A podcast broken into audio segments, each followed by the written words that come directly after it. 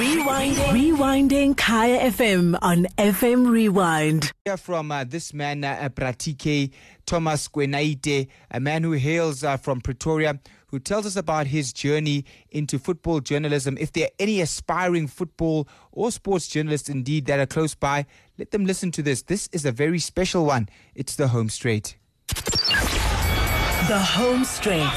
Kaya FM 95.9. Talking to uh, Bra TK Thomas Kwenaite, one of the legendary and longest serving football journalists this country has had.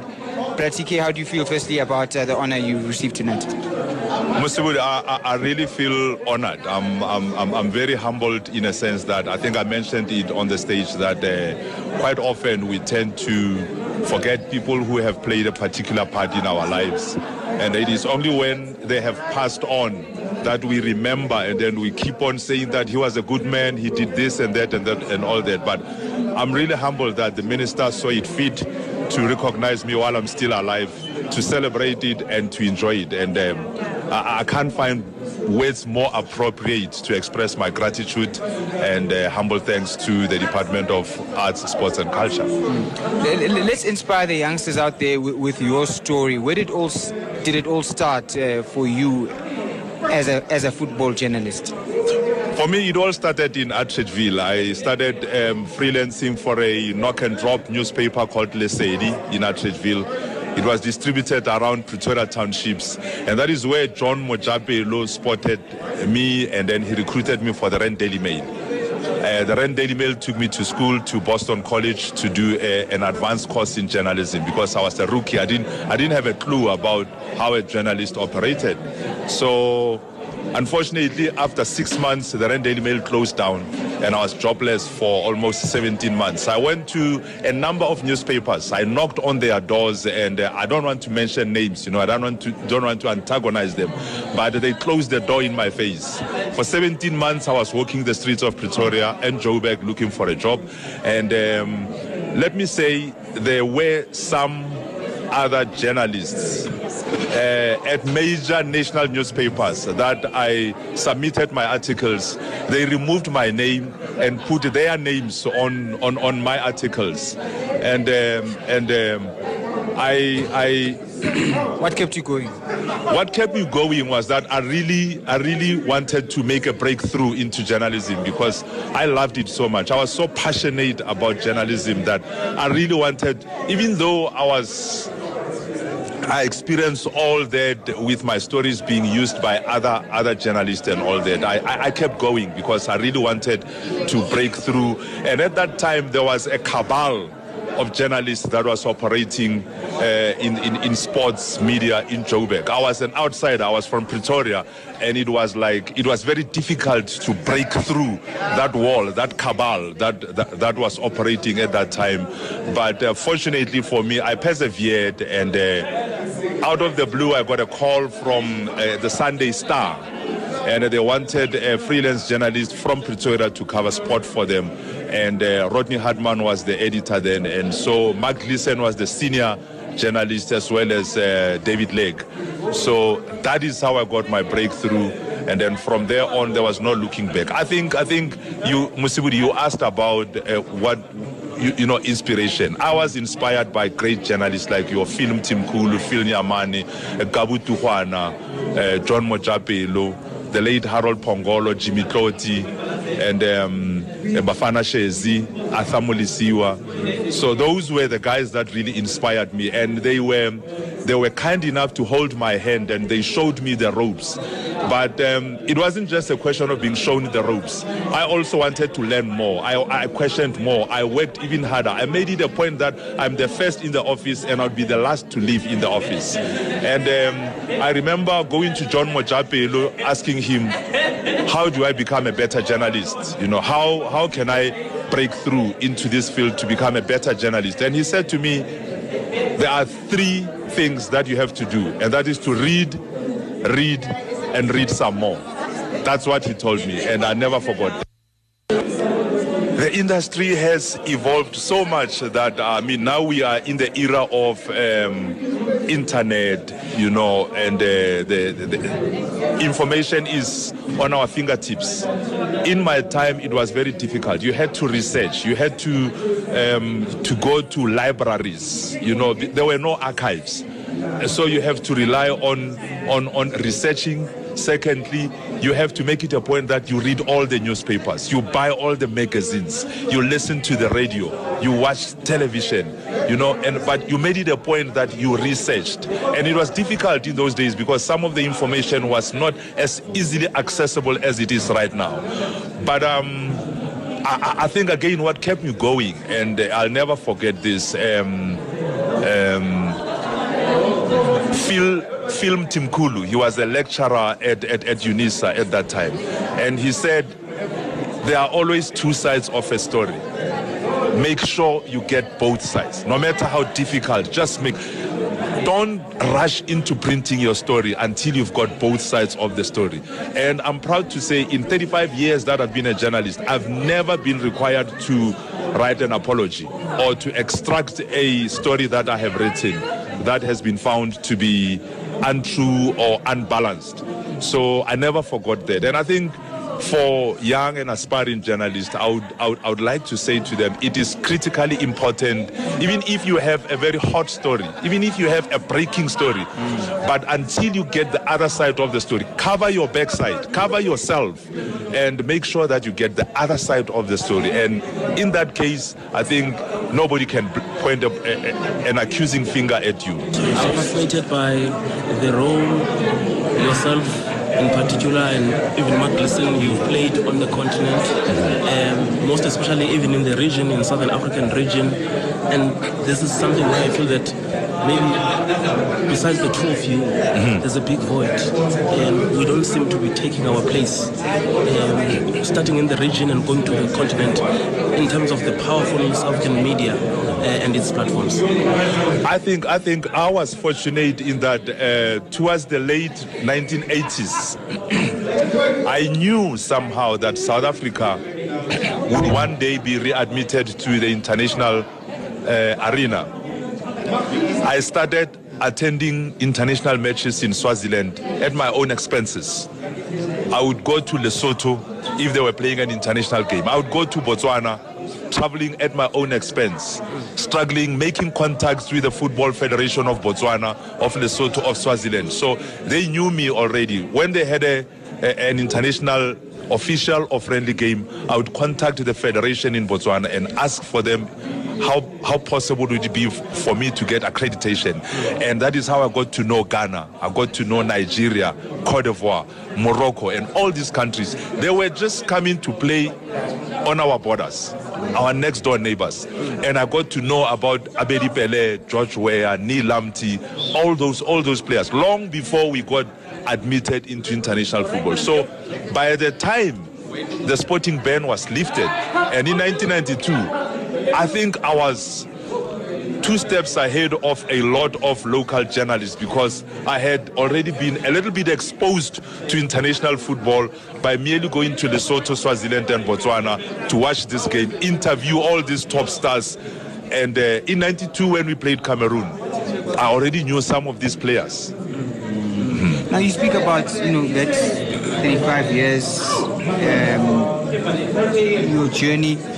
But for, for, for most journalists, they will pinpoint two or three stories that will change their career or maybe put them to the next level. Mm-hmm.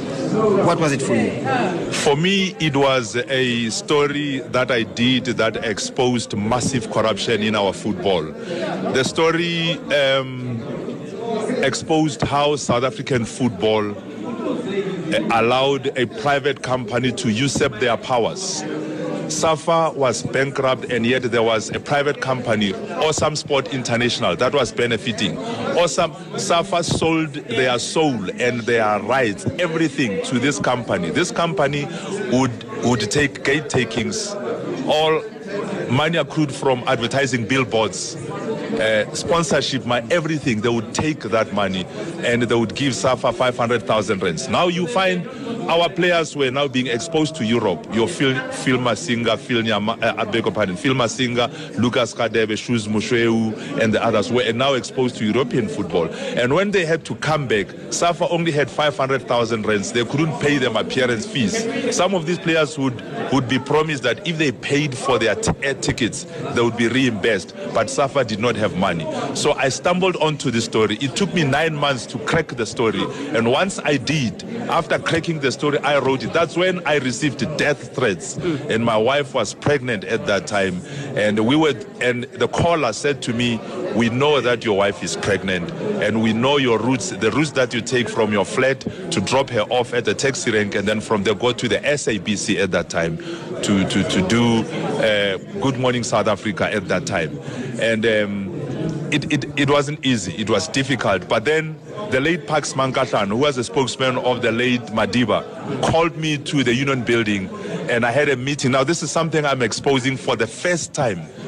I went, I was summoned to the union building by Madiba, and he asked me, what is happening in football? And I told him exactly everything that I knew, and it was Madiba who summoned Steve Tshwete. And he said to Steve Tshwete, you go and you you institute a judicial commission of inquiry into what is going on in South African football. And if you don't know who to head that commission, I give you the name. Go to Judge Pickard, and he must head that commission. Before I even left the union building, I already had an exclusive story. I rushed back to the office, I wrote the story, and it was a front page lead for the Star newspaper at that time. Yes. And um, after after writing that the government is to institute a judicial commission of inquiry, there were a number of people that were doubting the veracity of my story. And uh, when the minister announced in parliament that he would institute a judicial commission of inquiry, I guess I, I, I overheard some people saying that I have become so powerful that I'm even uh, influencing the government's decisions. but uh, they really didn't know you guys are the first guys to hear what exactly happened behind the scenes before the government instituted the Pickard Commission of Inquiry. Bra TK, with this rich, you are an institution on your own. You have been involved in print, you have been involved in radio, you have been involved in TV, mainly currently. Going forward, because um, there is no limit here, you are still fresh. Uh, in our eyes, you are still young. What is Thomas Kwenaite looking forward to in the next few years? For your information, I think in the next two years I would be stepping back, I would be stepping down because I really do not want to be pushed out of this profession that I've loved so passionately. Football has been my life. Journalism has been my life and I have traveled the world because of journalism. I am on my 23rd passport right now. I have been to more countries that I never imagined I would be there simply because of journalism. And um, as I said earlier, I don't want to be pushed out. I would like to gradually step back and maybe I've registered my own private production company and I'd like to focus on that company and, and, and go to the background mostly and try to assist as many journalists as I can. I've, I've, I've, I've also registered the Thomas Kwenaite Foundation, which I would like to use to assist as many aspiring journalists as possible. And um, as I said, I'm fortunate. I've been in this business for 40 years now. The experience I've gained over the years. I'm fortunate. In fact, I'm, I'm proud to say guys like BBK, you know, Kareng Matse, and, and, and, and many others uh, are, came to me and um, your Lebohang Tinani, uh, Kolelwa Majeke, Mzimasi Mgebisa, all of them. I think I discovered Mzi when he was still uh, doing grade 11. And um, I was editor, Soccer News at the time. soccer news editor at that time. And I made him to open the letters that we received from our readers, as well as Maxwell Ramaru. Maxwell Ramaru as well. Um, uh, I I made them to open all the letters that we received, and I gave them um, instructions to read those letters. And a letter that they felt was properly written, well written, and made good points. That, in their opinion, they felt that letter needs to be published in their letters to the editor page. They must come to me and recommend those letters. And then I also asked them to follow me when I was doing interviews, and I gave them specific instructions to open their ears, listen very carefully, and learn. And I guess when I look at Maxwell Ramaru, I look at Mzimasi Mgebisa and um, and uh, Nelson Rashava as well. I'm, I'm, I'm really humbled at what they have already achieved because I, I, would like to believe that I handed the baton to them, just like I myself were taught by the likes of Phil Nyamane, Bafana Shezi, guys that I mentioned earlier.